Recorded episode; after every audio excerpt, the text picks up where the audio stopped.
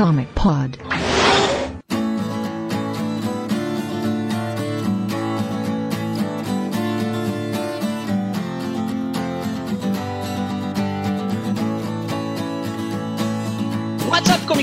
Sejam bem-vindos a mais um Comic Pod. Essa é a edição de 393, estamos perto da 400. E como esse podcast está sendo gravado na semana do Dia do Quadrinho Nacional, eu resolvi chamar dois artistas muito lindos, muito garbosos aqui desse Brasilzão, para falar um pouco sobre quadrinhos, falar um pouco sobre mercado, falar um pouco sobre o processo de criação, o que, que eles estão vendo nesse ano de 2018 aí, as- os projetos, os projetos dos outros, indicar quadrinhos dos outros também, né? Porque lê- o artista também lê, e eu também leio bastante. Ah, então, nessa mesa nós temos o senhor Eduardo Medeiros, É, um um homem muito sucinto na sua apresentação.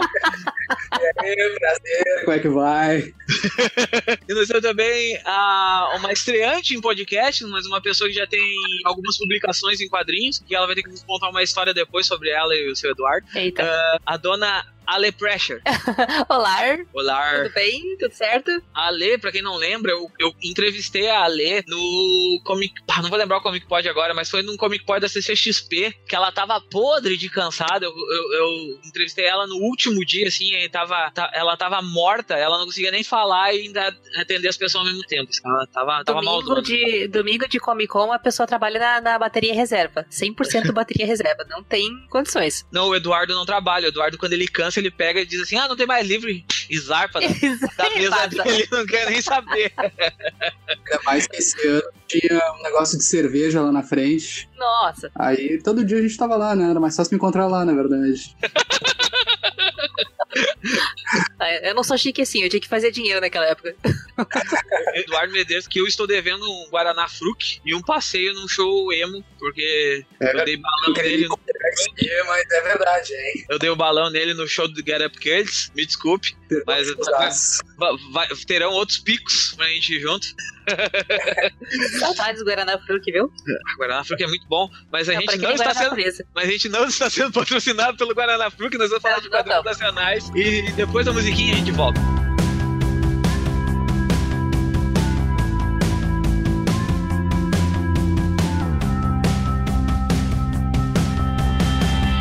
Antes da gente começar essa- esse podcast aí, falar um pouco sobre o quadrinho nacional, sobre essas coisas, eu quero que vocês me contem uma história, assim. Estava conversando durante a tarde com o seu Eduardo Medeiros, aí eu disse pra ele assim, olha só, eu vou convidar a, a Le Pressure pra gravar com a gente. Aí ele disse assim, ah sim, conheço ela desde a época que ela se chama, que ela, ela se chamava, como é que é? Alexandra Teixeira. Teixeira. Aí eu disse, porra, esses dois devem ter muita história junto, é, é impressão minha. Não, o que Não, aconteceu na é que assim, é, é, eu, eu comecei, eu, eu, eu desenho já há muito tempo, eu faço quadrinhos já desde, tipo, desde sempre, né? E na época da minha adolescência, isso lá nos anos 90 passados, né? Eu fazia fanzine, que nem todo mundo que começa fazendo quadrinhos começa fazendo fanzine, né? E, e isso é, obviamente, antes de eu ter casado e ter adquirido esse sobrenome Presser, que, é- que não é meu de nascença, né? É, é do meu marido. E eu assinava Alexandra Teixeira, que é um dos meus nomes de, de solteira, por assim dizer, nome de família. E, e daí a gente se conheceu, se encontrou ali na, na, na CCXP, né, Eduardo? E ele olhou Isso. pra minha cara e disse assim: Tu é Alexandra Teixeira? E daí tá ligado que eu dei, tipo assim, dois passos pra trás e digo: Sou? Sabe o medo da pessoa? Daí ele falou, né, que, que lia os meus fanzines dos anos 90 e eu fiquei, assim, 50% feliz pra caramba querendo dar um abraço no- nele e 50% querendo sair de vergonha correndo, desesperada de lá. Então, né, foi isso que aconteceu. Não, pô, é, ela, ela fazia um fanzine que eu, que eu gostava muito, que era ah, Meu Amigo. Como é que era o nome? Era Meu melhor amigo era o nome. Meu Melhor Amigo. E eu andei com esse fanzine na mochila durante muito tempo, assim, lendo e relendo. E... É. Eu devo ter ele aqui no meio das minhas coisas ainda. Só que eu não achei, eu tava arrumando minhas coisas da semana e não achei ainda. Porque tá, Ah. tudo, tá tudo em caixa, né? Mas enfim, eu conheço dessa época aí. E era um, um tracinho bem legal, assim, um desenho massa. que achava, achava bem legal. Pra que, Bons pra, tempos pra, aqueles. Pra, pessoalmente a gente não tinha se conhecido até a, até a CCXP. É. Mas é, é, é, é, um encontro, é um encontro que inesperado, né, cara? Muito, cara. Se tu visse a minha cara na hora que ele perguntou se era Alexandre Teixeira, foi bem chocante, assim. Eu não. não, não olha, não, não, não esperava que esses outros campeonatos aqui lembrasse dessas coisas que eu fazia, o quê? 25 anos atrás? Mais? Nossa, não vamos falar de. Vamos falar de não, tempo não. Não vamos falar de matemática, desculpa aí. É, ó, pra quem não conhece essas duas pessoas, a Lê, ela lançou um, um gibi muito, muito lindo, assim, eu acho que faz uns dois ou três anos foi quando eu conheci o trabalho dela, que foi por indicação também. O, a senhora Kajima, a namorada do Kajima, falou que tinha uma, uma professora dele, dela que trabalhava, uh, dava aula para ela na pós-graduação e ela ficou sabendo que ela fazia um gibi e apareceu um tal de gibi de arroz. Eu, gibi arroz? Ele é arroz o nome do gibi. Eu tenho o gibi aqui, pera aí que eu vou te conseguir. Aí ele pegou e me mostrou a capa do gibi. Eu, tá, vou, com, vou comprar quando eu puder. Quando eu cheguei na CXP, eu comprei o gibi. Foi o primeiro gibi que eu li de toda a minha pilha quando ela, quando ela conseguiu mesmo, que esse ano. Ah, esse ano gerada pilha da CXP. Né? Isso. No ano, no ano passado ela não conseguiu pilha, mas nesse não, ano ela, eu, eu consigo. Aí eu peguei o gibi, foi o primeiro que eu li da pilha, assim, eu achei muito, muito, muito legal. Ah, uh, e eu não conhecia os outros trampos dela, até esse ano, acho que tu foi só com, com um gibi menor, né? Tu levou, tava fazendo esse lá uma vela meio, ano... meio de canto. Uhum. esse ano eu levei um fanzine, só que, que eu levei, acho que eu levei o que? 15 exemplares na bolsa, assim, só pra, pros amigos que eu sabia quem conhecer lá. Eu não tava, tipo, uh, vendendo de fato o fanzine. E, mas foi só um fanzine que eu consegui fazer porque, até porque eu, pelo mesmo motivo que eu dei aula pra, pra, pra Camila, no caso, né? Uhum. É, eu tô estudando, eu tô fazendo doutorado, então esse último ano não deu tempo, por causa do doutorado, de, de produzir mais nada de, de material novo de quadrinhos. Então eu tô. Eu fiz só esse fanzine e eu tô mantendo o meu canal no YouTube com dicas pra quadrinistas, né? Pra quem quiser é. dar uma olhadinha lá. E o senhor Eduardo Medeiros. Oi, fala. Não, e eu tenho esse fanzine, só um parênteses. É. ah, tu tem o fanzine do gato? Tenho, tenho. Esse último aí. Eu, eu, fui, eu fui comprar o, sopa de salsicha na, na Comic Con e acabei vendendo o fanzine pro, pro Eduardo também. e pra quem não conhece o seu Eduardo Medeiros, ele é um dos primeiros artistas brasileiros a lançar um gibi diretamente saído do Brasil lá nos Estados Unidos que é o Mundo Urbano, que ele lançou junto com o Santo Louco, o Santo Louco, Santo Louco e, e o Matheus Santo Louco e o Rafael Buquerque, né?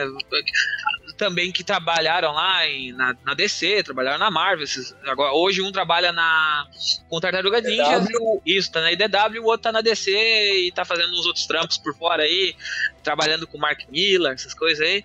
Mas também é. o seu Eduardo Medeiros é conhecido por outros gibis, como Sopa de Salsicha e o Open Bar, que acabou de lançar uma edição definitiva, bem bonitona lá, com dois volumes do, do gibi. E, e é mais conhecido ainda por seus dreads, que hoje mais que ele não tem mais, porque se você procurar encontrar ele era muito fácil antes de encontrar, ele resolveu se esconder no meio da multidão e tirar os seus dreads do cabelo.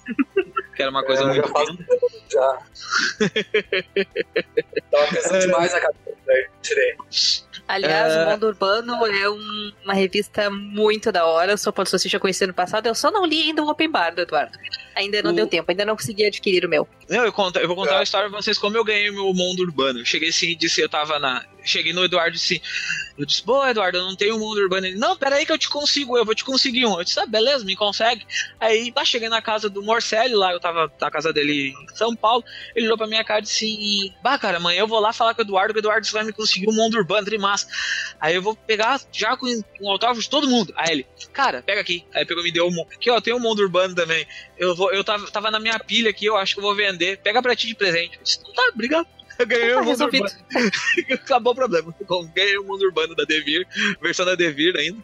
Que era um gibi que eu queria muito ter, eu não, eu não achava em nenhum lugar, e quando eu achava, eu achava com preço exorbitante. Eu, é... eu arrumando minhas semana eu achei a, as edições da Unipress. Uma edição bem bonita, cara. Ela, ah, ela parece um mangazinho, assim, ela, tem, ela é um papel meio jornal, é bem legal. Ah, essa edição deve ser bonita pra caramba. eu, acho que, é eu acho que eles não estão lançando mais nada, não lançaram mais, né? Não republicaram mais o mundo urbano lá na, lá fora. Não, né? cara, não, uh, a gente tirou de lá porque no fim a gente não ganhava nada pela Devir, né, cara? E, uh, e aí não tava legal pra gente, né? Daí uh, terminou o estoque lá e a gente não, não aceitou republicar. Pediu pra não uhum. republicar, né? É, a gente tá com esse título na mão aí, vamos ver o que a gente vai fazer uhum. até lá. Enquanto tá bem parado, né? Uhum.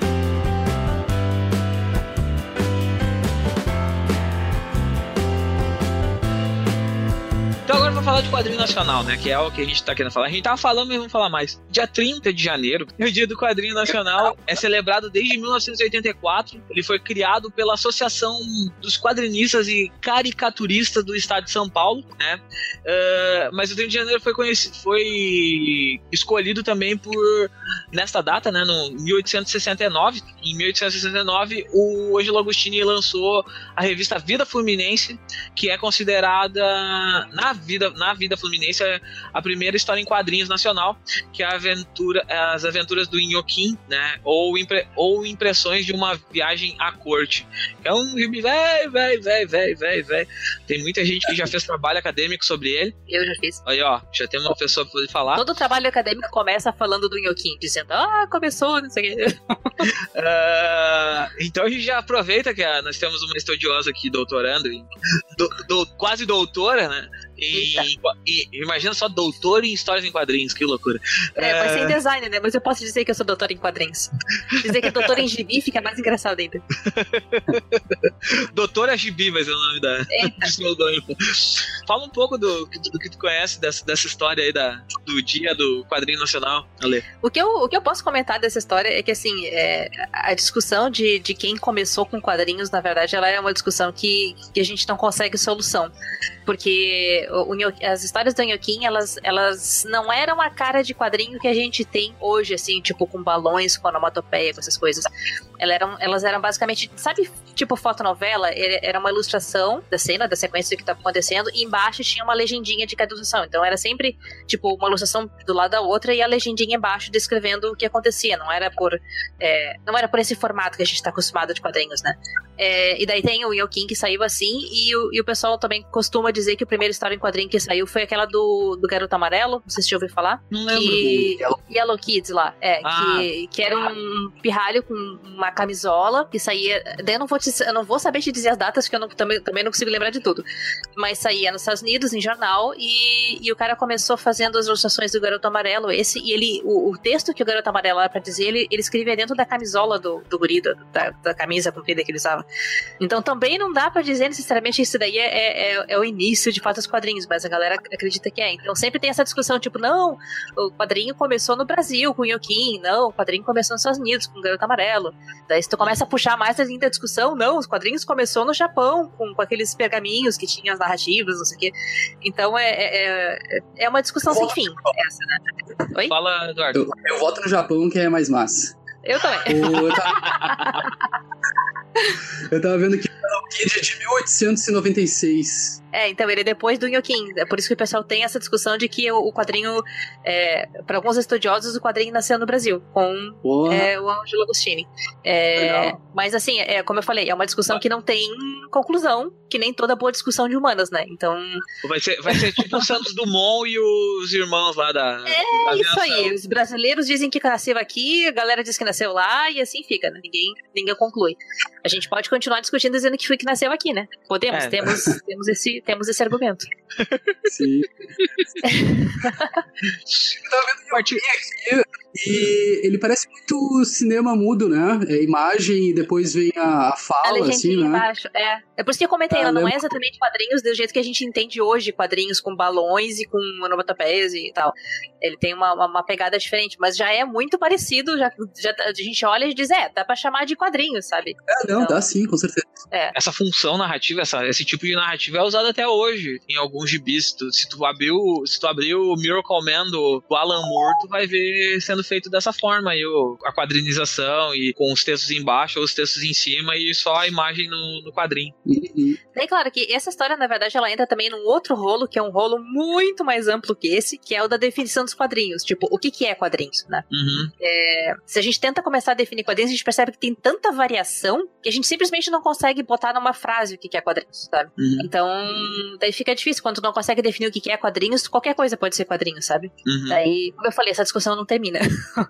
só, só fazer um pequeno pause aqui, que eu acho, eu acho que chegou um outro integrante do podcast aí, o Kajima. É, eu, chegou. eu tô vendo um cachorrinho ali. É, o Kajima, eu não sei, ele tá no mudo ainda, mas agora a gente, pra, pra balancear a coisa e a gente poder depois fazer um, um Rio Grande do Sul versus Santa Catarina, a gente já tem dois Catarina e dois gaúchos para fazer a coisa. Partindo dessa história que a gente tem, a data, eu acho que o, o, o legal da data mesmo é que, eu, pelo que eu venho percebendo, eu escrevo sobre quadrinhos desde 2012, assim, eu não tenho o conhecimento que vocês têm, eu tenho mais a, a, a minha, a minha função é outra, mais jornalística, mais co cobertura, é uma, uma, outra parada, assim, mas eu escrevo sobre quadrinhos desde 2012, então eu tenho pouco tempo de, de, de, de estrada. De estrada, né, de função. Eu não tenho o eu não tenho o gibi que eu criei em 2015 e um cara vai lá e diz assim: "Ah, é você". Eu, tipo, mas eu percebo que a cada ano, assim, eu não sei se é, se é isso eu só eu que percebo, mas a cada ano a gente percebe essa data vem ganhando mais espaço na, nas outras na, nas mídias, assim, tipo, mais gente vem falando do quadrinho nacional, mais gente vem abrindo espaço pro quadrinho nacional. Eu não sei se vocês percebem isso também, se, se, se vocês estão vendo isso. Claro que vocês têm muito mais para falar, porque vocês já devem ter ido em milhares de FIC, o FIC é uma coisa que vem cada vez aumentando mais. É assim, eu esses dias, e foi, foi esses dias mesmo, eu acho que foi essa semana ainda, ou fim da semana passada, uma coisa assim. Provavelmente perto do, da, da, da, data do dia do, do quadrinho nacional. Eu vi uma reportagem na Globo News sobre quadrinho no Brasil. E eu tava almoçando e eu virei pro lado e pensei, ué, como assim falando de quadrinhos? Claro que a reportagem foi uma coisa até meio esquisita, porque eles só falaram com aquela galera que desenhava nos anos 90 pra Marvel e pra DC, que é o que se ouve falar de quadrinhos. Mas ainda assim foi uma reportagem sobre quadrinhos em, em TV de gente normal, vamos dizer assim, né? É, então eu vejo assim que tem, que tem um, um que tem um, um interesse é, crescente, por assim dizer, nos quadrinhos aqui no Brasil, e não só é, quadrinhos de super-herói, a gente vê tipo trabalho autoral ganhando visibilidade, ganhando, ganhando público, sabe, ganhando atenção. Mas é um trabalho muito de formiguinho, porque eu vejo isso crescendo. A, a, primeira vez que eu vi começarem a falar bastante disso foi com a saída do, do CLMSP, é, do primeiro revista que saiu, do Astronauta Magnetar. Vocês lembram uhum. disso? Sim, sim. Uhum. Eu tenho a impressão de que depois que saiu o Astronauta Magnetar, a coisa sacudiu assim com muita força. E daí ali a coisa começou a ficar palpável. É, eu acho que eu acho que o lance de estar tá acontecendo muito filme de, baseado em quadrinho também, acho que tem ajudado isso também, sabe? Uhum. Parece que deu, uma, deu um foco para isso, né? E não digo não só de, de super-herói, né? Mas de, de outras coisas também que tá acontecendo, né? Sim, uhum. sim. Né? Mas eu acho que sim, acho que a, a nacional, assim, uh, acho que a estreia da MSP, das gráficas MSP, assim, teve um, teve um peso grande mesmo. Pelo menos pra mídia, né? É, pra mídia, assim, eu digo, não necessariamente pra, é, pra galera que já curtia quadrinho, já tava ligada em quem tá fazendo quadrinho por aqui, aquela coisa, mas uh, uh, eu acho que o barulho mesmo começou com, com o lançamento da primeira MSP. É, eu, eu acho que ela começa o barulho na, na primeira SP, mas na segunda MSP, que é a, da, que é a dos irmãos Cafage, tipo, os, os irmãos Cafage fizeram propaganda da Coca-Cola. Quem imaginou dois quadrinistas fazendo propaganda da Coca-Cola alguma vez no, no Brasil? Assim? Então, cara. Na verdade, não lembrava disso. Hã? É verdade, eu não lembrava disso. Não, e, e, aí acho que a gente percebe que, que a coisa meio que vai.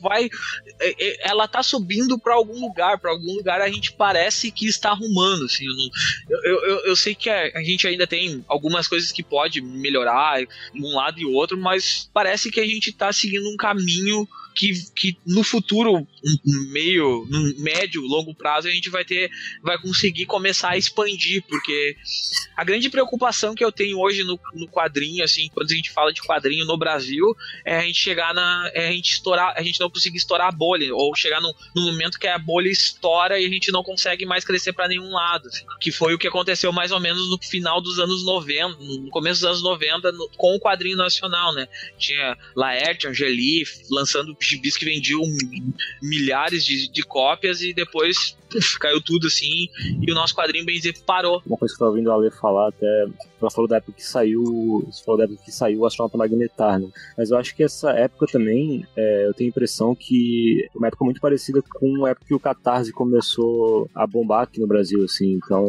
uma coisa que eu vi que mudou muito o cenário do quadrinho nacional foi o lançamento dessas plataformas de financiamento, assim, online, porque aí o pessoal conseguiu de fato colocar ali o trabalho, expor de alguma forma e. E viabilizar, os, né? Os fãs ou as pessoas que queriam, tinham, tinham interesse em ler pela, pelo, pelo que mostrava no Catarse, é, ajudar e também, não só o Catarse, mas também tipo o Patreon, Padrinho, esse tipo de coisa pro pessoal que produz é, tirinha ou produz webcomic ongoing, assim, eu também vejo que essas ferramentas, assim, mudaram bastante o cenário do quadrinho nacional. É verdade, cara. Eu acho que o Catarse realmente deu, deu um boom, assim, de, de ter muito mais publicação na rua, né, cara? Acho que sim mesmo. E não só a publicação na rua, mas ele deu uma visibilidade, eu acho, porque, tipo, o Catarse, ele acaba, de certa forma, sendo uma vitrine pro quadrinho independente, né? Porque eu, pelo menos, de vez em quando vou lá na categoria de quadrinhos, aí vejo o que que tem saindo e tal, e algumas paradas que, tipo, eu não, não conheceria de outra forma, sabe?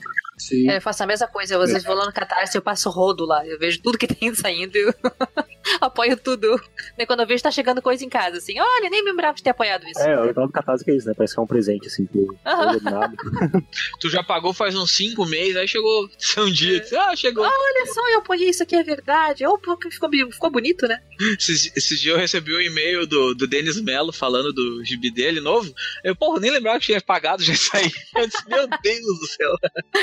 E, e até uma coisa que eu vejo o Catarse caminhando, assim, de certa forma, para um, um outro patamar é algumas das publicações, pelo menos do ano passado, a gente teve coisa que inicialmente começou sendo financiada pelo Catarse e, tipo, pro final da campanha já tava com editora definida e saiu com selo de editora, sabe? Sim, Então, teve tipo, o. realmente o dá muita- assim. Acho que o Pétalas, o. Acho que teve mais uma ou outra que eu, que eu peguei que já tinha vindo com, com O, o de salto, o salto do Rafael Pinheiro.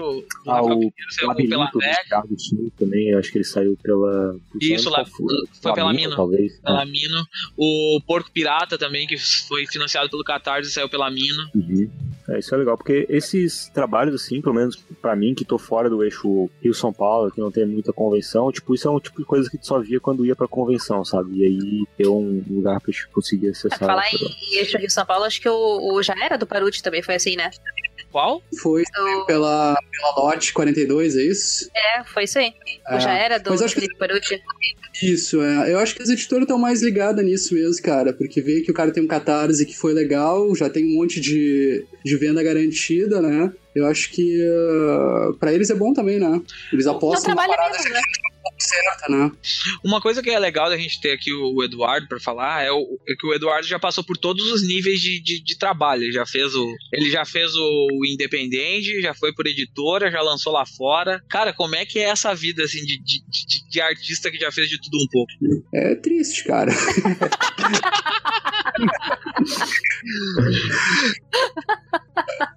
cara, mas eu, eu não sei nem o que te dizer em relação a isso, assim, né, cara? Porque.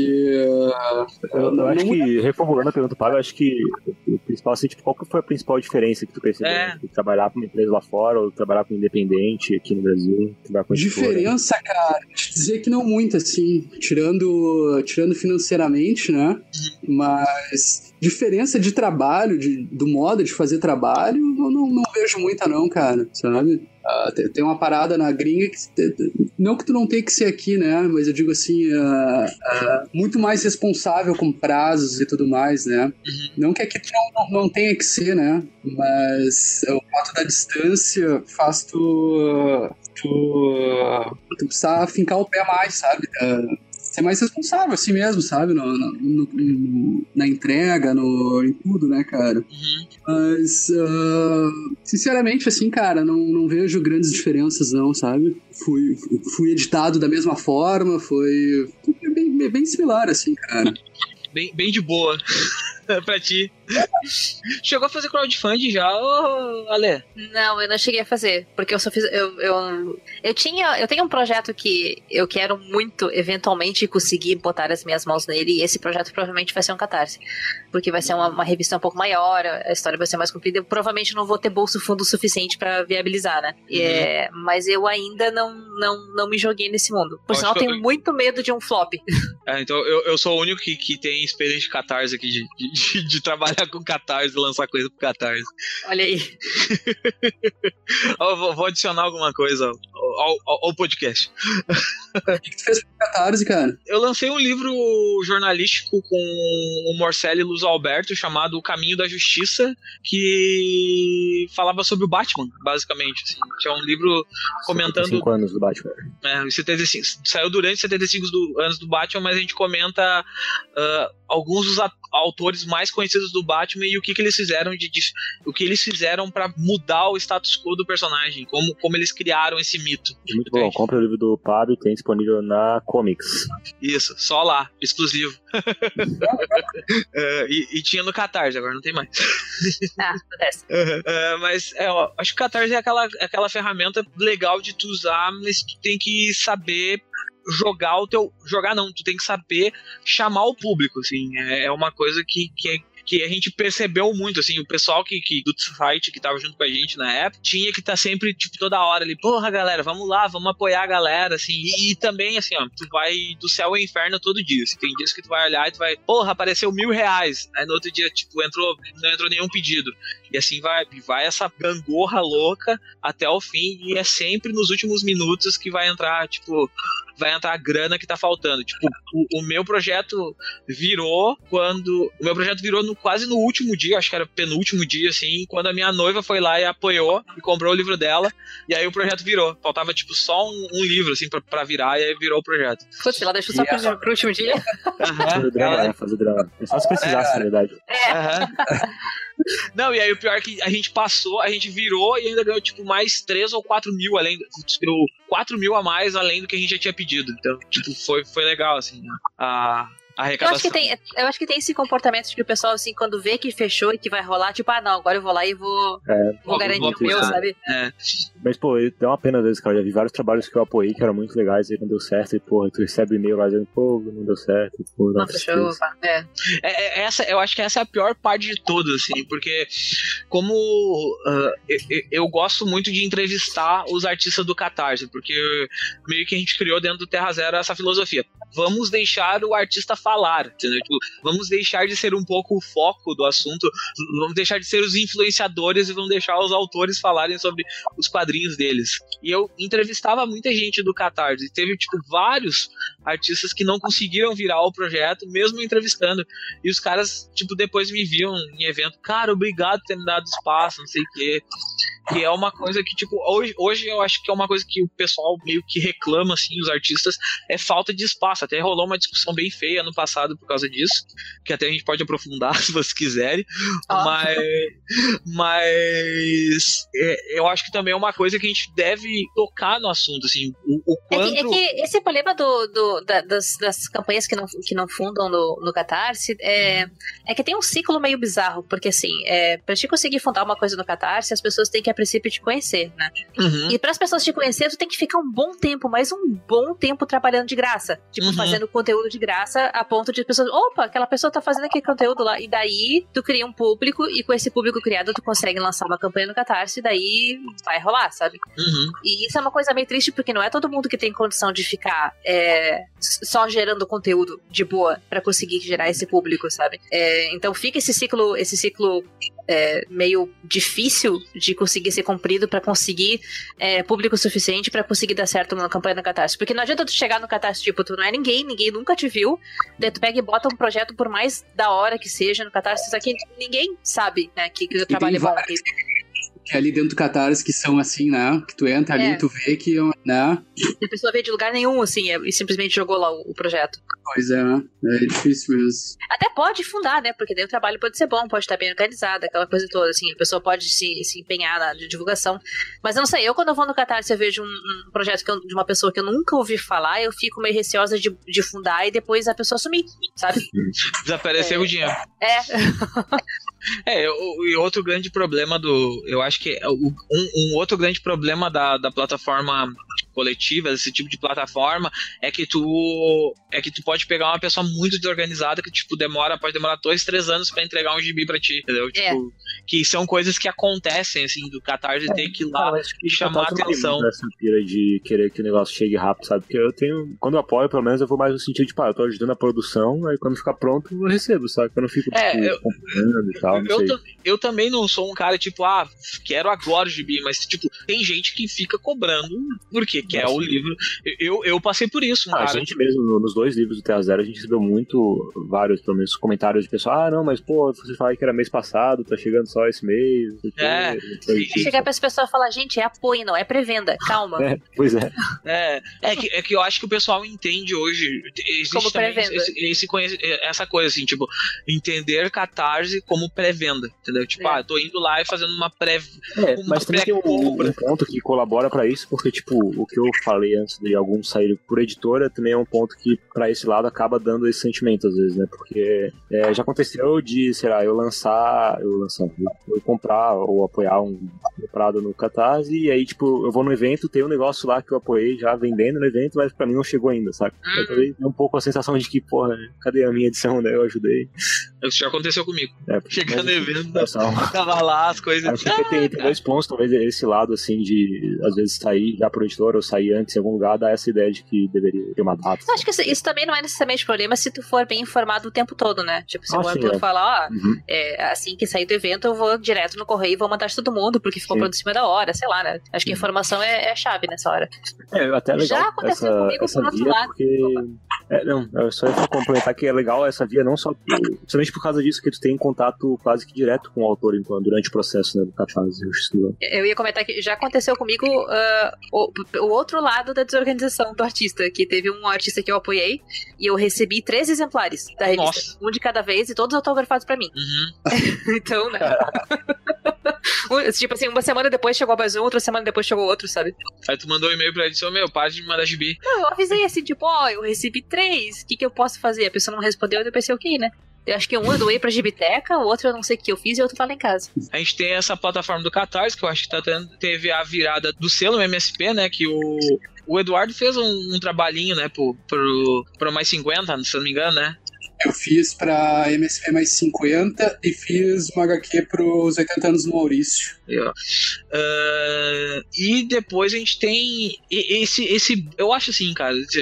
Se, tem muita coisa que mudou, acho que no nosso cenário, ah, tem muito de, de- desses acontecimentos, mas talvez a, CCXP seja tipo a grande vitrine que se transformou. O FIC ainda é o projeto cultural mais lindo do universo, assim, pra quem é fã de quadrinhos. Mas a CCXP conseguiu encontrar um público que não via quadrinhos além de quadrinhos de super-herói. Porque as pessoas que vão lá, elas vão além, elas vão procurar coisas além do gibi de super-heróis. Conseguem Sim, ter conhecimento de mais coisas além do gibi de super-heróis. Sim cara, acho Eu que acho que virou... talvez nem vão atrás, mas elas vão por causa dos quadrinhos super-heróis, às vezes, e aí encontram outras coisas lá, né? Uhum.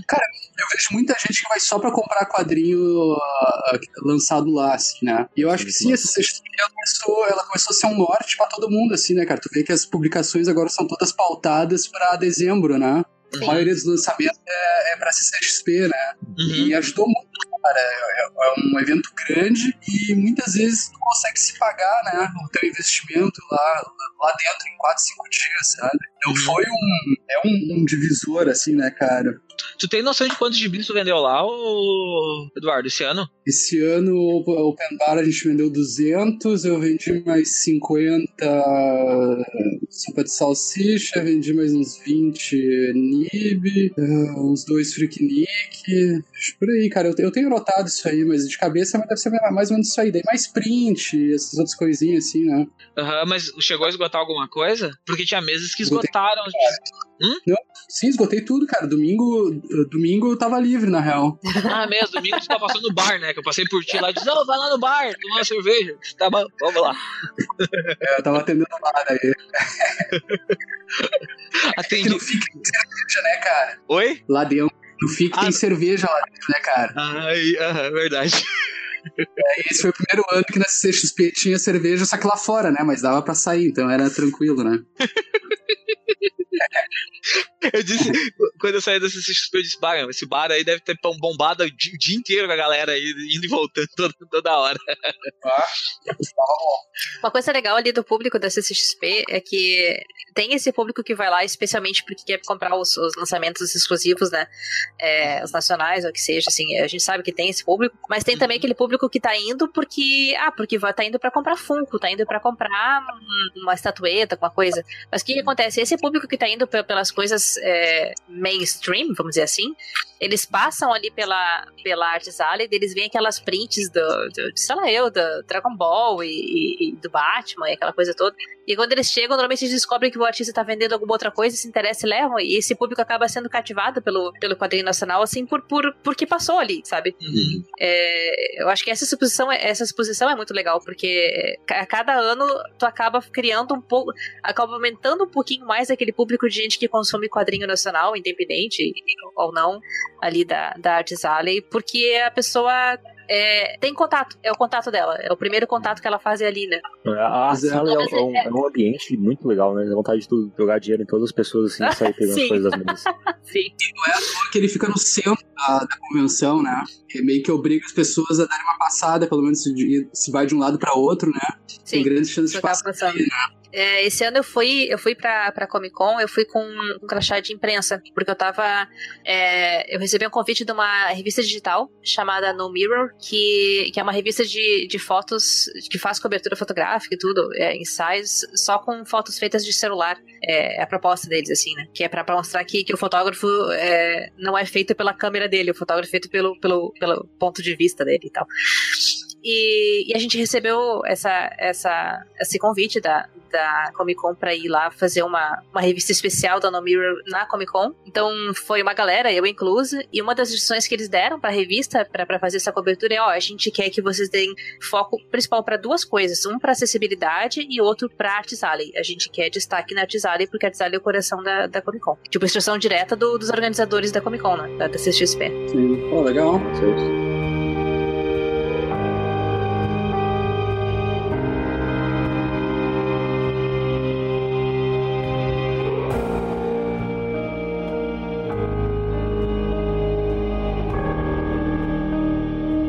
Eu, eu, eu vou, eu, vou, eu vou jogar uma, uma polêmica na mesa aqui, tá? Vamos, vamos falar de polêmica. Vamos começar Sim. por as polêmicas aí. É, eu não sei se vocês já ouviram essa discussão várias vezes, mas é, tem uma discussão no, no quadrinho nacional que o quadrinho nacional é só gibi fofinho. Vocês concordam com isso? Nope. Que é mais Pode gibi fofo. fofinho. Aham, Pô, nunca gibi ouvi fofo. isso, velho. É sério, eu já ouvi isso muitas e muitas vezes. Que quadrinho nacional tem que ser histórias fofinhas. Deixa eu mandar um beijo aqui pra Alice Monstrinho e pra revista em quadrinho dela sobre lobisomem, sangue e pessoas carbonizadas, tá? Beijo, Alice. é só isso que eu tenho pra dizer. Pô, eu Cara, tô pensando naqueles produtos de últimos tempos nacionais, acho que nenhuma delas foi fofinha, velho.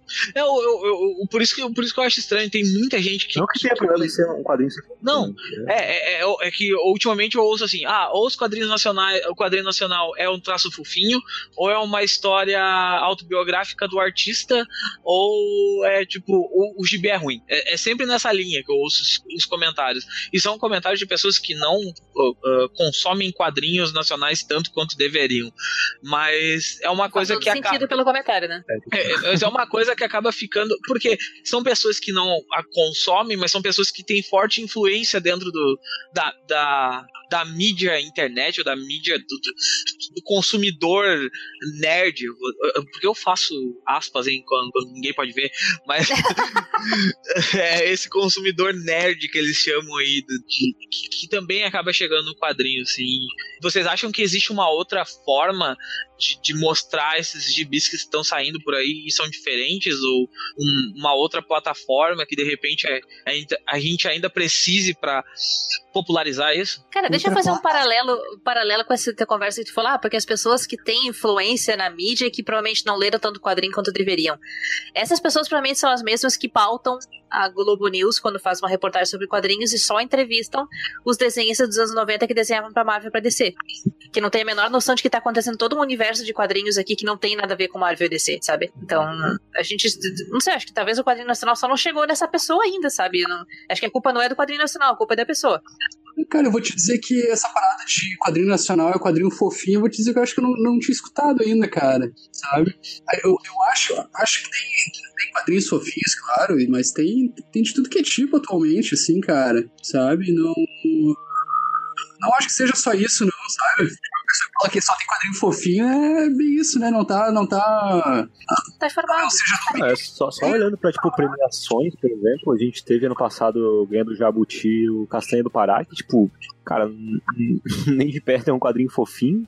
A gente teve ano, sei lá, acho que foi retrasado que ganhou o.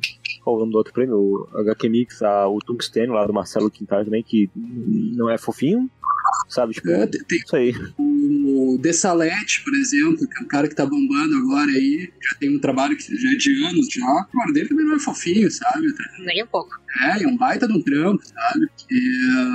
Mas acho, acho que tem, tem sim quadrinho fofinho e tudo bem quanto a isso, sabe? Tem, tem espaço pra tudo, sabe? É, nada pra contra, aliás, sou eu, é o que eu faço, né? Mas assim, eu não sou a maioria, não. Eu tenho plena noção disso. é, eu sou gosto muito de quadrinho biográfico, tanto de ler quanto de fazer, assim, né? E já ouvi, sim, porque ah, é só quadrinho biográfico, tudo é quadrinho biográfico, mas é. Depende da batida de cada um também, né? Não, tu não agrada um, mas agrada outro, né? Então. Eu não sinto nenhum problema sobre ser quadrinho autobiográfico, sabe? É, é, é, é que o, o, que, o que a galera que a galera joga nesses quadrinhos autobiográficos é que a história é sempre igual. O cara contando a história de como é difícil fazer quadrinhos no Brasil. Quando, na verdade, isso é realidade pra caralho. Tipo, cada, e cada um persegue é, é, é, esse sonho de uma forma diferente. Eu acho, eu, eu acho interessante ler esse lado, assim. Eu acho eu também, cara, tu já leu um do, do Caeto, Memória de Elefante? Não, não li, esse eu não li. Cara, é um baita de um livro, velho. Ele tem essa parte de como é difícil fazer quadrinhos, mas uhum. ele conta toda a parte da vida dele que, puta, cara, é um livro muito foda, esse cara, sabe? É um livro uhum. que eu uhum. vejo que, por exemplo, não ganhou muito destaque na época, sabe? É um livro que tu devia procurar, cara, que tem um, tem um puta de um livro, cara, do Caeto, sabe? Pela Companhia das Letras. Adicionaria a lista de contos. É, cara, muito legal. E também não é, não é muito.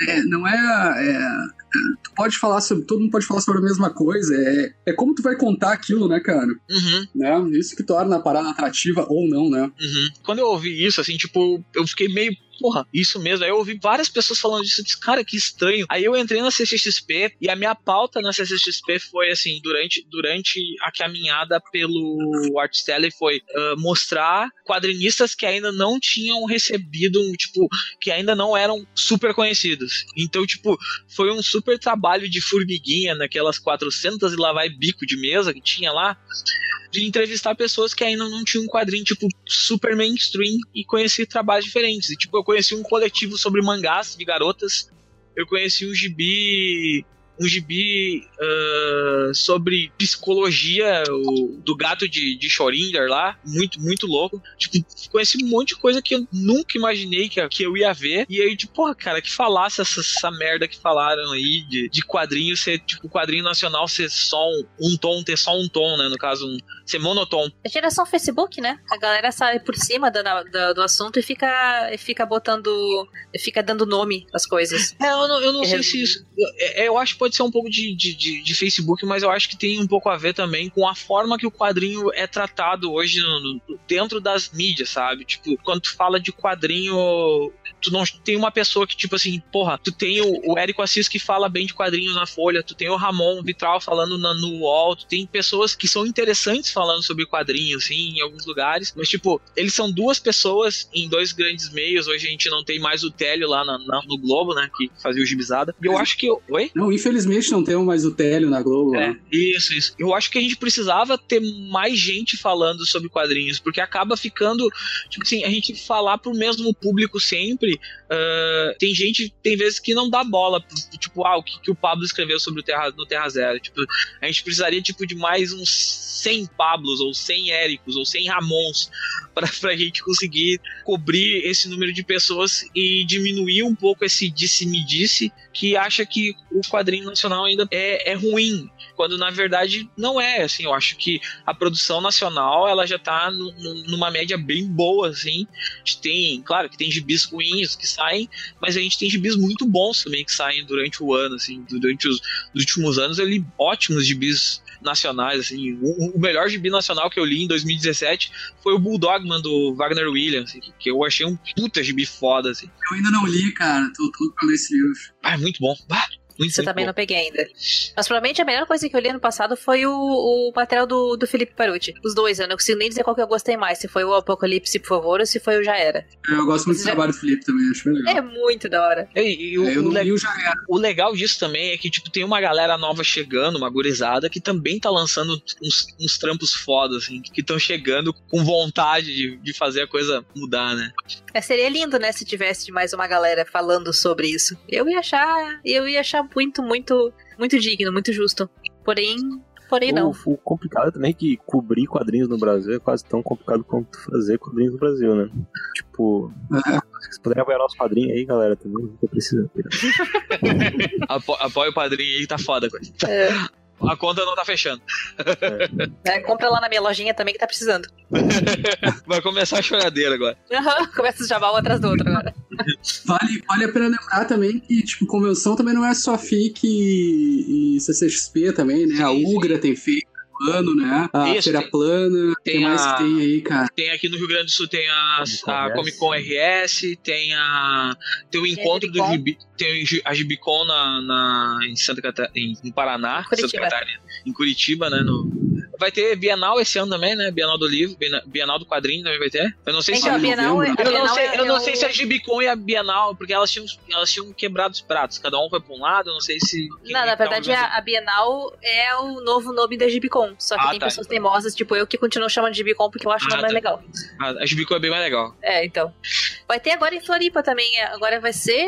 Eu não me lembro que dia, mas tá. inclusive, tá, eles estão aceitando inscrições pra mesa. 31 de Na março Floripa primeiro de. Ah, tem a, tem a Comic Con Floripa e tem aqui o outro evento do pessoal do Circuito Catarinense também, que vai Isso, ser. também tá aberto 31 de pra, março pra mesa. 1 de abril. Floripa tá Tá te- bem agitada. Tá, te- tá tendo evento, tá tendo evento de quadrinhos também direto aqui no Rio Grande do Sul, no, no litoral ali, Capão da Canoa, ah, essa, essa, essa parte do litoral direto tá recebendo também. Aí, Tramandaí, eu isso. aqui em Tramandaí.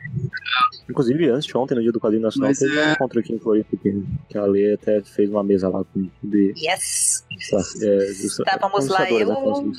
Eu, Alice Monstrinho, a Gabriela Dreyer e a Manu Cunhas falando sobre ilustração. E foi bem legal. Gosto de ver que Florianópolis começou a se agitar depois que eu fui embora. Eu tava aí. Foi embora, os caras. Ah, agora que o, que o Eduardo Agora- foi embora, agora dá, pode agora- fazer. agora Agora, agora tá liberado fazer os eventos. O pessoal tava escondido e saiu de- dos bunkers, assim. Uma coisa que eu sinto muito falta quando a gente fala de cobertura de quadrinhos, a gente fica muito nesse eixo Rio São Paulo, região sul, região sul ali e, e- e fica nessa morte assim. Rio São Paulo, Minas que tem um tem uma puta puta recanto artístico lá, né? Que é a Minas fez o FIC fez muito isso por Minas Gerais.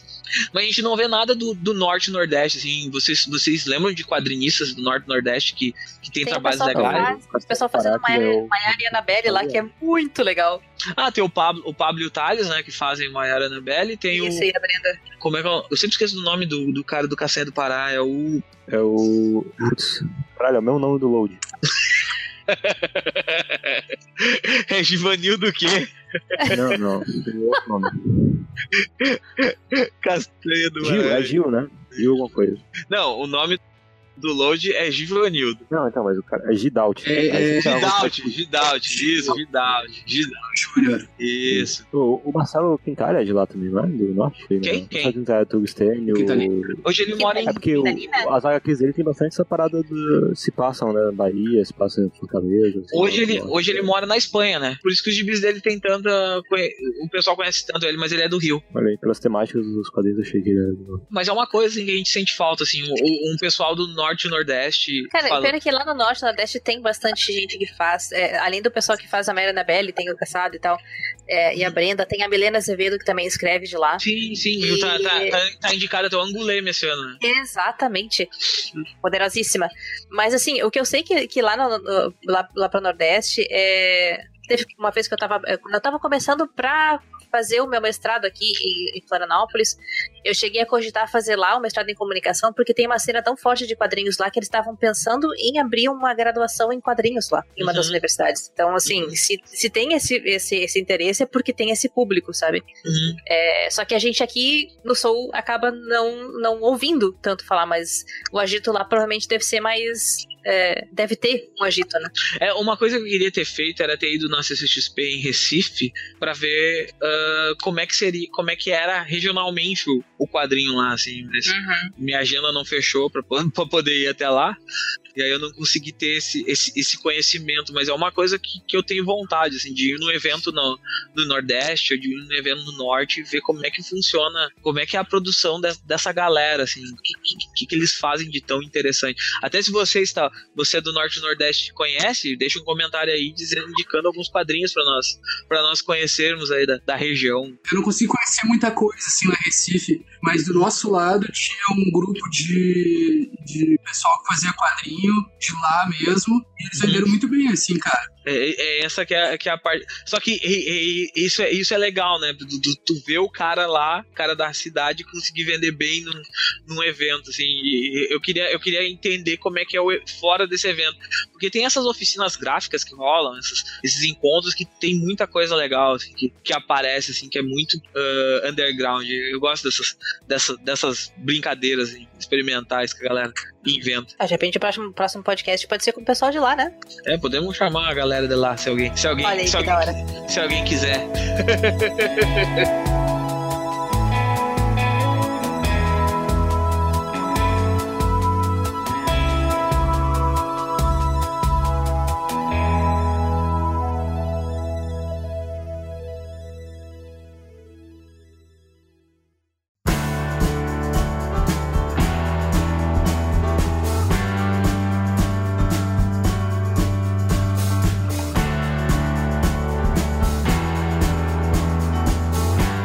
aproveitar que a gente tá, já conversou bastante sobre cena, sobre evolução. Eu não sei, a gente, a gente falou um pouco sobre o mercado, falou um pouco sobre acontecimentos. Mas vocês querem falar um pouco sobre o FIC, que vai rolar esse ano, que o, a importância do, do, do FIC pro, pro, pra nossa cena e o porquê a gente brigou tanto pra, essa, pra esse evento acontecer, mesmo com, com a prefeitura de Minas nos dando um balão? Cara, eu comecei todo o lance de quadrinho, eu comecei com o FIC, assim, né, cara? Pô, tem um carinho especial pelo, pelo evento, assim. Quando foi pro teu primeiro FIC, Eduardo? 2007 ou 2009. Urra, tem tempo já, homem. É, eu acho que foi é, 2007, 2009, foi, cara. A gente foi com a, as edições do Mundo Urbano em Independente ainda. Uhum. Acho que foi 2007, por aí. Uhum. E, uh, cara, todo mundo que eu, que eu vinha conhecer dos quadrinhos e mais eu conheci pelos fix, assim, sabe, cara? Conheci, por exemplo, uh, os gêmeos lá, que são uhum. caras que são até hoje. E uhum. é tudo graças a ti, assim, sabe, cara? Então, pá, uh, tem esse, esse lado de tu conhecer as pessoas e estar tá lá e bater papo, né? Uhum. E, né, cara, muita gente lançando quadrinho, é muito legal, cara. Feliz de, de não ter morrido o Fix, sabe? Uhum. Ale, tu já foi algum FIC? Não fui. Eu vou ter que ficar só ouvindo vocês falarem do FIC, porque eu não fui ainda. Esse ano eu provavelmente não vou conseguir também, então.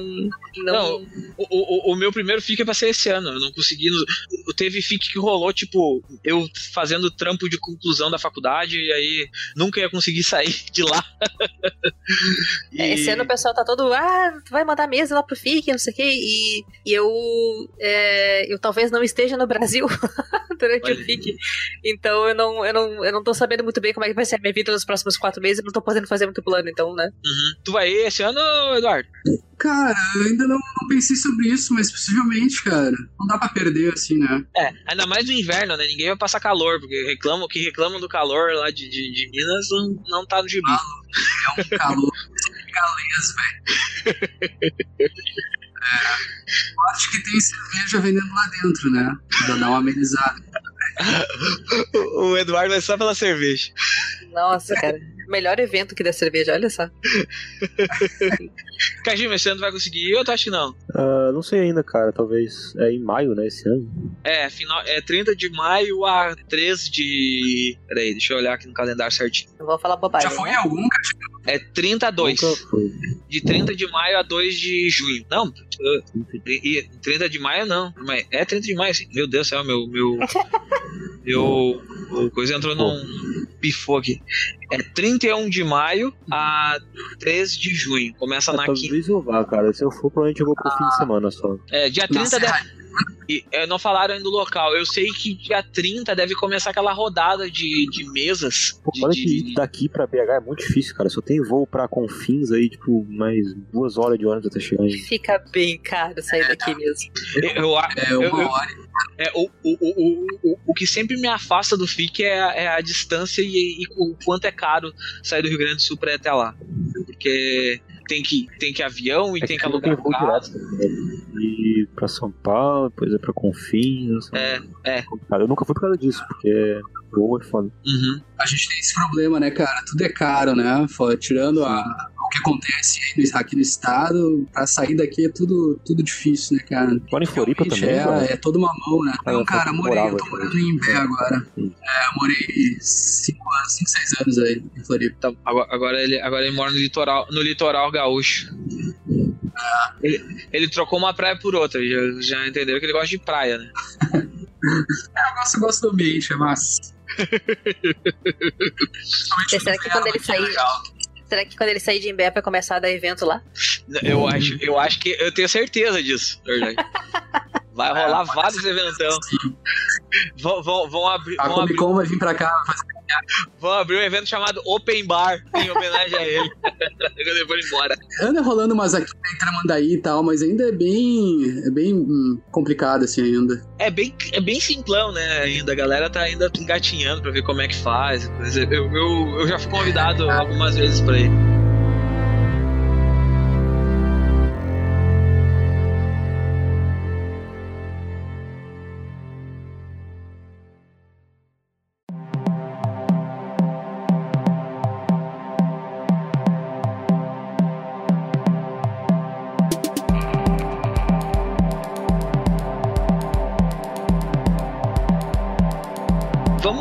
Tentar fazer uma rodada aí de indicações de bis que vocês acham legal, assim, pra, pra galera conhecer de quadrinhos nacionais e, e coisas que vocês diriam assim, porra, isso aqui é bom pra caralho e quase não vi ninguém falando até hoje. Então, coisa é com vocês agora. Vocês lembram alguma coisa que vem de cabeça assim, porra, isso aqui é bom pra caramba. Eu quero começar indicando o quadrinho do Roger Cruz, cara, que é o Shampoo. Ele Baita lançou a primeira pela Devir um tempo atrás Uhum. e, e foi relançado pelo Stout Club Panini. E ah, são três edições agora, até vai sair um box. Uhum. E, e é muito legal, cara. É uma história mais ou menos biográfica, conta aí os anos 80, como era o cenário de, de rock em São Paulo e tudo mais. E é muito legal, cara, é muito divertido, muito bem desenhado e um baita um quadrinho. Shampoo é um gibi que, que voltou, voltou faz pouco tempo, né? Tinha saído só um volume e aí depois, de- faz uns dois anos, eu acho que o Roger voltou a fazer, né? Dois ou três Isso, anos. aham. Ele terminou. É, O último foi lançado em dezembro do ano passado. isso, isso, isso, isso. Saiu junto com o teu, né? Saiu, aham. Saiu um É. pouco antes, na real. Uhum. Ale, vai lá. Baita quadrinho. Leiam. É, isso aí. Eu su- super concordo com, a, com a, a indicação de shampoo, porque, meu, que sensacional esse trabalho do, do, Roger, do Roger Cruz. É, das coisas que tem aqui, eu já falei durante o podcast, então, do, do trabalho do Felipe Parucci. Os dois gibis dele eu acho um melhor que o outro, que é o, o Já Era e o Apocalipse, por favor. É, tem um, um pessoal que tá fazendo ali em São Paulo que eu curto muito também o trabalho. Tem é, um gibi chamado Noturne, do Fred Cassar, que ele fez uma mistura muito louca de RPG com música, que é tipo assim, sabe no RPG quando tem que ter uma parte pra poder é, fazer uma, uma, uma campanha, que daí tem que ter o, o sei lá, o bardo, o mágico, aliás, mago, e, e daí um guerreiro, e daí um, um clérigo, né? Uhum. Na história dele tem que ter uma banda. Tem que ter o baixista, o vocalista, o guitarrista e o baterista, que senão eles não conseguem derrotar os inimigos, sabe? Eu acho. Sa- De baterista Sabe é mais qual- difícil de encontrar, provavelmente. Sabe, É. sabe, sabe como eu conheci esse gibi? Por causa de ti. Olha aí, eu sempre falo dessa história porque eu acho ele muito genial. Eu conheci esse gibi por causa de ti e comprei o Space Punch, que é o outro gibi que ele lançou, que é lançou muito pelo Catarse, que é muito É. lindo. Eu comprei também no. Comprei por causa disso. Aí, tipo, tinha o Noturne e o Space Punch. Fui lá e apoiei. Quando eu apoiei, eu peguei os dois juntos. Então, Que eram é- os dois. Tá, esse é um que eu acho muito da hora. É... O que, que eu posso indicar mais aqui que eu já não tenha falado durante o podcast? Tem o, o material da Alice Monstrinho também que eu comentei antes, né? Então a Alice tá com. lançou agora na Comic Con o segundo volume do Bat Homem, dela, Uhum. que é uma história de com vampiros e lobisomens, bem legal. Uhum. E eu preciso pensar um pouco mais, o que mais que eu posso indicar? Eu tenho Ah, muita coisa aqui comigo. Se eu Vamos- começar a querer falar tudo, vai, vai, vai longe a coisa. Vamos, vamos, vamos, vamos dando voltas e aí a gente vai voltando. Ah, Kajima, que já tem aí alguma coisa? Uh, cara, um gibi que eu achei muito legal também, que eu, é, foi do Catarse do ano passado, mas foi um dos. Não sei se foi nem ano passado, se foi 2015, na real, 2016, né? Mas que é o Yoya, do Hiro Kawahara. Cara, Uhum. que gibi incrível, velho. Porque é um, é um gibi que ele tem uma aura fofinha, assim, porque é aquele traço do Hiro, que é um traço bem bonitinho, assim, parece até um pouco. Sei lá, lembra um cartoon, assim, né? Um traço legalzinho. E, cara, a história tem um- umas viradas, assim, que tu não esperava que ia ter naquele traço. E, pô, me surpreendeu muito esse. Eu achei ele do caralho quando ele. É Pode- só pra ele. É o Não, Hiro. pode falando, pode falando mais, se você lembrar umas coisas. Falei, Dan. Tá, Ele posso é foda, mais um, cara. então? Pode falar, Lê. Vai, vai lá. É, tem um material que a Germana Viana faz, que é o Lizzie Bordella e os Piratas do Espaço. Não sei se vocês já viram esse. Ah, esse eu já li. É bem divertido, cara. É muito divertido a Germana. Eu tenho a impressão de que ela escreve o quadrinho e ela deve escrever o tempo todo rindo, sabe? Porque tu, tu- quase consegue ouvir ela rindo enquanto tu tá lendo a história. Porque é, é muita. Um gibi legal que ela lançou é o POV que ela lançou junto com a Carol Pimentel. Também. que... Esse tem no Social Comics disponível também. Isso, esse tem no Social Comics, eu tenho, eu tenho ele físico, consegui, consegui adquiri-lo. Ah, que fala sobre um grupo de amigos em São Paulo. Assim, São Paulo é uma personagem da história. Eu achei bem legal é- é- essa ideia delas de usar São Paulo como uma parte da um, personagem da história dos amigos, assim, que o que ela, o, o que a cidade representa para aquelas pessoas que estão nes- nessa nessa história. Muito legal o gibi da Germana com a Carol Pimentel. É isso aí. Quer falar mais? Eu quero indicar aí a herança Qual? do Magno Costa, é a herança Becker, Ah, do Magno e do Marcelo. Uhum, Saiu pela Za- Zarabatana fim do ano passado. uhum. E eh, conta a história de, de três irmãos. E, eh, e é muito legal, cara. Um traço bem bonito do, do Magno. As cores são do Marcelo. E, porra, tá bem legal a história. Achei, achei massa que eu li ano passado. Ah, eu, eu, eu tô olhando aqui pra minha, pra minha prateleira de, de quadrinhos. Aí eu, eu, eu lembrei de mais um artista do norte, que é- se eu não lembrasse dele, ele é capaz de ficar chateado comigo. Que é o Zé Wellington, que é o que trabalha no. que fez o Steampunk Ladies. Não sei se vocês já chegaram a ler esse gibi. Ele saiu pela Draco. É um gibi bem legal, assim, bem western, contando a, a história de, de, de duas minas ah, tentando resolver uma treta, uma, um- que tem uma vingança com, com os bandidos, assim, é muito, é muito tipo western puro, mas mistura steampunk e fica mais divertido ainda da, a, a parada toda. Muito bom gibi, do Zé Wellington. Ah, outra coisa que eu gosto muito, assim, é os trampos do Zé Aguiar. Ele tem um, um livro que eu acho fenomenal, que eu, que eu apoiei pelo Catarse, que foi o Nada com Coisa Alguma, que são um bando de tiras dele experimentais, assim, que ele, que ele lançava na, no jornal de Curitiba. E eu acho um, um excelente gibi. E que mais, que mais que eu tenho aqui, pra, pra eu não ficar só, só eu falar. Ah, deixa eu ver. Aos cuidados de Rafaela, do. Ai, quase caí da cadeira agora. Do Marcelo Saravá e do Marco Oliveira. Não sei se vocês chegaram a ver esse gibi. Saiu pela Zarabatana. Esse gibi é um puta soco no estômago, assim. Tipo, Ele é muito bom, muito, muito bom, assim. O, o traço dele é, é meio estranho, assim. A coisa é meio cartunesca, estranha. Mas o gibi é muito bom, assim. Os caras experimentam demais com a narrativa. É um puta gibi. Ele tá virando filme até, pra quem não, não sabe. Então, gostam de indicações que vão virar algo em transmídia, aos cuidados de Rafaela, que tá virando um filme. E é um puta gibi foda. Podem, podem continuar indicando aí. Deixa eu indicar direitinho o que eu falei também durante o podcast, que é o Maiara e Anabelle, Uhum. é, do Pablo Cassado e do Thales Rodrigues. É, os primeiros volumes são color- colorizados pela Brenda Lima. E eles lançaram agora na Comic Con o número 4, o volume 4 da revista. Eu, paguei, eu peguei no Catarse, eu peguei os quatro volumes, então eu tô com minha coleçãozinha completa. E a história, elas, a Maiara e a Anabelle são duas funcionárias públicas é, de Recife, se não me engano. Que elas são funcionárias públicas que cuidam de, de atividades paranormais da cidade. Então elas têm toda uma trama que elas têm que resolver de, de monstros que estão aparecendo na cidade e tal. E é muito cômico, é muito engraçado, o traço deles é muito da hora. O, o Thales tá indo pro. Acho que vai fechar em cinco álbuns, se eu não me engano, alguma coisa foi o que o Pablo falou. Eu já tô louco pra ler o quinto álbum. E falando ainda desses dois, tem um outro gibi do, do Thales que é muito legal, que é um gibi que é um gibi falando sobre. Uh, ele é jornalístico, assim, um quadrinho jornalístico, que é o Corta Bundas. Não sei se vocês chegaram a ler. Tem no Social Comics também.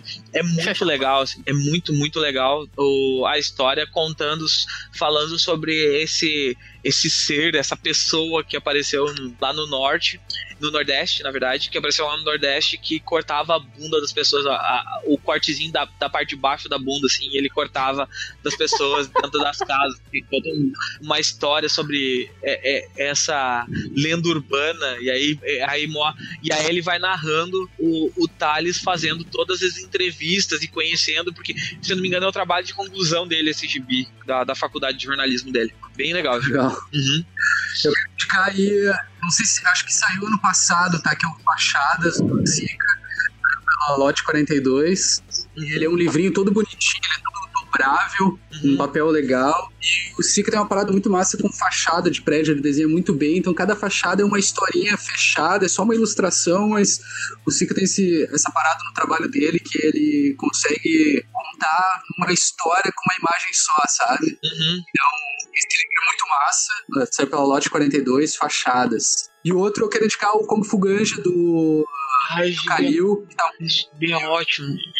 Esse é, muito bom. O Kalil desenha a história tá muito divertida, as cores são massa, tá tudo legal ali, cara.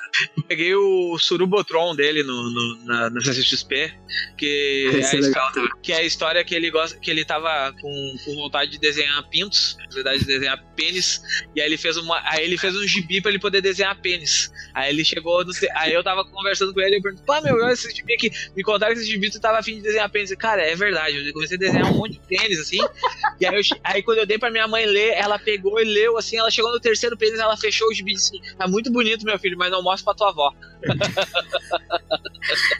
Isso provavelmente é o que tá escrito atrás do gibi, né? eu não lembro, eu acho que só não mostra pra tua avó. É, um que eu queria também indicar direito que eu falei durante o programa é o Labirinto, do Thiago Souto, que ele foi financiado pelo Catarse. O Thiago tem mais uns três trabalhos independentes além desse, mas ele tem um, mesmo Ele tem um gibi chamado Microcosmos, que é lindo Microcosmos. de morrer, cara. Lindo de morrer. Sobre ele, que mistura música e espaço. Hum? Ele tá, ele sai pra mim e, cara, também é um gibi muito bonito, assim. Tipo, a arte dele é fantástica, as cores são muito bonitas. A história também é uma história que fala sobre é meio difícil de escrever sem dar muito spoiler, porque só revela, na verdade, sobre o que é a história mais pro final, mas é uma história bem pessoal, no fim das contas, assim, e de contar de uma maneira bem lúdica, e, porra, a arte é incrível, cara, assim, tem uma vibe bem. Putz, não sei nem dizer, mas ele passa um. É, bem bonito, com as cores bonitas. E o outro que eu queria só pra, pra encerrar não é bem um quadrinho físico, na verdade são tirinhas, mas que eu não posso deixar de citar, que acho que é um dos caras que eu. Um dos caras favoritos atualmente produzindo no, no Brasil, que é o Linha do Trem, do Rafael Salimena, que eu, ah, eu acho as tirinhas dele incríveis, velho. Salimena é lindo. É um lindo. Uma coisa que eu ia comentar, que é, é algo que a gente, a gente tava falando de quadrinhos, quadrinhos, quadrinhos, é um, são gibis de ficção científica, que eu acho muito legal. A gente tem até um Comic Pod falando sobre uh, de ficção científica, mas é sempre bom lembrar que é a, a, o coletivo, né, o Quad, que lança de vez em quando os seus livros de, de que são histórias que não eram para se interligar, que agora estão se interligando que é uma ficção científica distópica, muito legal as, as histórias do coletivo, e também é, o. É bem legal. E também os gibis que são feitos para você não entender, mas para você achar bonito, que são os gibis do Luciano Salles, né? Que você lê ele, termina de ler, tu não entendeu porra nenhuma, mas diz, porra, meu, que gibi foda. é, é isso aí. Ficção científica tem o Black Silence também, da, da Mariana Cagni, saiu ano isso. passado, retrasado, também, bem legal. Eu vi a primeira vez esse ano também, muito bom. Eu apoio no Catarse esse. Mas isso uh, também é outro, que você acaba de ler e fica, ué, o que, que aconteceu aqui? Poxa, mas que gibi foda. É, é. uh, outra coisa que eu posso indicar aqui é um gibi. Eu gosto muito de gibis desse cara que é do Mário César, o Ciranda da Solidão, saiu pela Balão. São várias histórias, são vários romances dentro da, da história, mas todos romances homossexuais. Então é bem legal assim de ter uma uma outra visão sobre sobre é romance igual, mas é um romance de, de uma outra forma, assim, para te conhecer melhor esse, esse tipo de história, assim, que é um, uma coisa que, que quase não aparece nos gibis nacionais, assim, esse cara faz esse tipo de gibi fora da curva, assim. Mário César é um cara que já tá no rolê aí há um tempão também. Sim, e é um cara foda pra caralho, né, cara? É, bem legal. Atrás do gibi tá escrito assim, história em quadrinhos sobre o universo LGBT. Eu acho muito foda esse gibi aqui. Tem até uma, uma frasezinha da Laerte aqui. Mário César tem desenho, tem desenho elegante e histórias bem urdidas. O uh, que mais que eu tenho Legal. aqui? Um cara que eu acho que vai ser um fodão ainda. Já é fodão, mas é muito mais fodão ainda, que é o. Eu tenho aqui o Klaus, do Felipe Nunes, mas esse gurizinho, esse garoto, já lançou um monte de coisa depois do Klaus. O Klaus é, um, é o seu primeiro, é o gibi dele que mais chamou a atenção. Eu acho que é um gibi muito legal sobre auto, auto uh, conhecimento da pessoa, assim, pessoa, o cara se autoconhecendo, entendendo o que que é. Eu acho um gibi muito legal. Mas o, o Felipe já lançou mais coisas depois disso. Eu acho que lançou até um gibi pelo. E o Segredo da Floresta. Exatamente, o Dodô e o Segredo da Floresta, o Segredo da Floresta que ele fez junto com o vocalista da, da nossa banda regional, nenhum de nós aí, com o Teddy Correr. e o Dodô que saiu faz pouco tempo pela Panini, com, pelo selo do, do Stout, né? Com colorido na Panini também. Aham. Oi, eu queria indicar um, um livro que não é nada novo, mas tem que ler, que é o Diomedes, do Mutarelli, que é um puta de um quadrinho inicial. Puta, aquilo é um. Puta, daria um baita de um filme, é um baita de um quadrinho. Puta, é, tem que ler, cara, é muito bom. Cara, é, é legal, né? Essa, essa, essa troca, assim. A gente tá falando de um monte de quadrinista novo, mas tem, tipo, loucos fodas pra caralho ainda produzindo, assim, né? Laerte lançando coisa, o Angeli lançando coisa. É, é, é foda isso, né? O- Cara, é- eu é ouço muito vocês fazendo tá essas vivendo. indicações todas e eu só penso, eu queria ter mais dinheiro. Eu só queria ter tam- mais dinheiro. Eu também queria ter muito mais, mas eu não consigo. Eu Meu Eu não dou é conta de ler tudo isso, não. Um e agradecimento aí, porque eu falei de, de vários arquivos. Na verdade, a maioria quem comprou foi minha namorada e eu só, só li. Quem tem o salário, a gente descobriu que quem tem o salário bom do casal, Olha aí. né? Um time massa também, que é o da, da Cristina Eiko, da Cris Eiko. Qual? Saiu pela Ugra Culpa, Ah, o Culpa. que é muito legal. Nossa, é muito fofinho. Você quer dizer fofinho no, no sentido, né? Não, quando, quando eu terminei É. de ler o Culpa, quando eu terminei de ler o Culpa, eu já tava chorando. Sim, cara. A um gente gibi fala- de meia dúzia de páginas que te leva às lágrimas em meia dúzia de páginas. É. É, aí se a gente for falar de gibis nacionais, a gente pode falar do Quadrinhos A2, né, que é um puta gibi foda, assim, do- de, de, do- da Cris Eiko e do Paulo Krumbin, que são dois lindos, maravilhosos, amores. Sim, incríveis. eu ia falar também de um gibi que eu acho que eu li faz duas semanas, mas eu achei interessantíssimo. É, eu não sei se vocês já leram mangás nacionais, mas esse é um mangá nacional que me chama muita atenção, que é o Quack, do Kaji Pato. Sai pela Draco Co- pela sai pela editora Draco, mas sai no selo Draco Comics. Eu abri, É. quando eu abri, quando eu abri o, o mangá, assim, eu pensei, tá, é um mangá nacional. Aí eu pensei assim, porra, mangá nacional. Eu lembrei dos anos 90, dos, dos- do finzinho dos anos 90, começo dos 2000, na época que comecei em evento de, de anime, assim, nah, não deve ser tudo isso. Eu abri a primeira página e eu vi, porra, o cara é bom pra caralho. Aí eu fui ler, ler, terminei tudo assim, eu, porra, o louco é muito, muito bom, cara. O cara de fato é muito bom, ele é um cara muito gente boa também. É um baita de um gibizão, assim. Fiquei impressionado, assim. Falando em mangá, se vocês não conhecem, têm que conhecer um cara que se chama Ishiro. Ele já ganhou ah, concurso no Japão e tal. E o cara desenha um mangá e, porra, não perde nada pros, pros japoneses, assim, cara. Eu acho que ele não tem um livro só dele, assim. Acho que não, não sei se ele não, não lançou alguma coisa. Eu, eu acredito que não, cara. Mas as histórias dele dá pra achar online, cara. É o nome dele? Ishiro, é. I-C-H-I-R-O-U. Ah, Esse cara é muito legal, cara. Ele um puta de um traço de mangá. Já ganhou, ele ganhou duas vezes um concurso, acho da Kodansha, sei lá eu da onde, cara. O cara, o cara é foda, velho.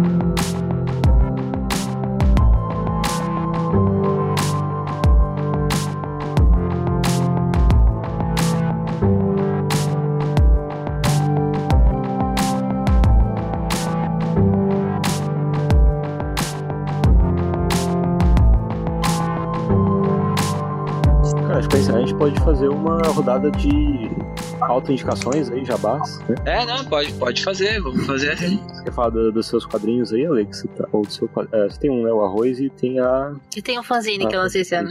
Uhum. Modo Jabá, então? Pode fazer? Pode, pode, pode, fazer. segue, segue lá. Modo Jabá, então. É, eu tenho um quadrinho independente lançado e um fanzine. É, estão ambos disponíveis na minha lojinha online, que você encontra em tá loja. vídeo, ponto-. Olha só! que você encontra em loja.alepresser.com. É, os dois eu tenho. é, ah, eu vou ter ainda é, estoque deles é, até metade do ano. Depois disso, eu não sei se eu vou ainda ter estoque. Pr- Primeiro, porque tá acabando, e segundo, porque eu provavelmente vou estar viajando. Mas tem algumas lojas que ainda vendem. Tem a Gibeteria, a Diagonal de Porto Alegre que vende. Tem, acho que na Ugra ainda tem alguma coisa com eles. E, e eu tenho, que nem eu comentei no começo do podcast, eu tenho um canal no YouTube, que é youtube.com.br Lepresser também, que é sobre é, partes técnicas, vamos dizer assim, para quem quiser, para quem tiver afim de publicar quadrinho independente, eu tenho uma porção de dicas interessantes lá no meu canal. Então era isso que eu tinha de jabá para passar para vocês. Muito bom canal, gosto muito. É, Eduardo, vai lá. Ah, eu lancei no final do ano passado um livro chamado Open Bar, que ele reúne a primeira edição que saiu independente e a segunda numa edição definitiva que saiu pela Panini. E eh, foi lançado em dezembro agora. Tem 272 páginas e tá para vender online aí em tudo que é site, acredito eu. E também antes disso eu lancei o Sopa de Salsicha pela Companhia das Letras, e que é uma história biográfica minha e da minha esposa. E também tá vendo online. Eu não tenho loja, mas tá dá pra achar aí na Amazon, essas coisas assim. Cli- Clica no, clica, clica, clica no link do Terra Zero aí e a gente ganha comissão ainda. É isso aí. Baixinha é a melhor pessoa. Me ajuda. Mas, E tu, é isso aí, tem o site, Ah, vai, o fala. site que é o Sopa de Futebol, que tem as historinhas biográficas que eu coloco lá, tô sempre colocando. E meu Instagram, instagram.com.br relatuns, e que eu posto minhas ilustrações lá sempre que dá. Era isso, mamãe, pode vir me limpar. E- e segue, segue, segue, segue- ele no Twitter também que ele faz piada boa. É. É, só que não, né? Mas beleza. É, Kajima, tem alguma coisa pra falar aí? Pessoal, tem alguma. cara, algo pra gravar? é, apoia até a zero no Padrim, ajude a gente a pagar as coisas. Tá, tá feia a coisa. Tá feia a barra coisa. Terra Zero. É, a gente tem várias novas atrações e coisas aí engatilhadas, a gente só precisa Vo- dar voltar a trabalhar. pra Só precisa voltar a trabalhar. E é isso aí, cara. E comprem o que possível pelo que a gente indicou aqui, o que tiver na Amazon. Entrem lá pelo link Terra Zero, comprem pra ajudar a gente também a pagar o servidor e manter o site aí ar. E é isso aí. Da minha É isso, né? Da minha parte também, é a mesma coisa. Então é isso. Esse Comic Pod fica por aqui. Um abraço e até semana que vem. Finalmente acabou as férias. Se preparem que o Terra Zero tá As coisas, voltando. né? As, as minhas, eu, parei. Eu não parei, na verdade, continuei gravando igual todo mundo. né? Mas Pois é, então, que férias, velho. eu, nas férias do site, eu não tava escrevendo. Então eu tava, eu tava de Ah. férias. Eu tava, eu tava correndo 6km todo dia. assim. É, é. Agora, é só um. isso. Vamos dar um tchau coletivo. Tchau. Tchau! Até mais.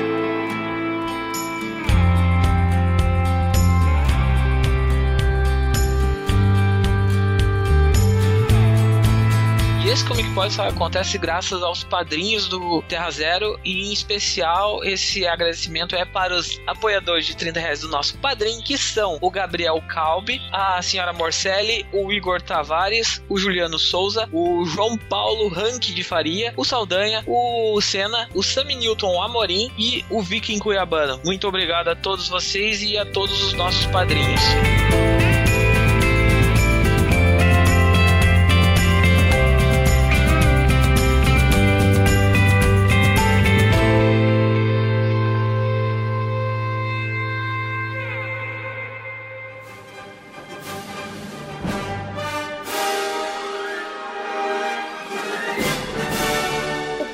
Pod é o podcast do site terrazero.com.br.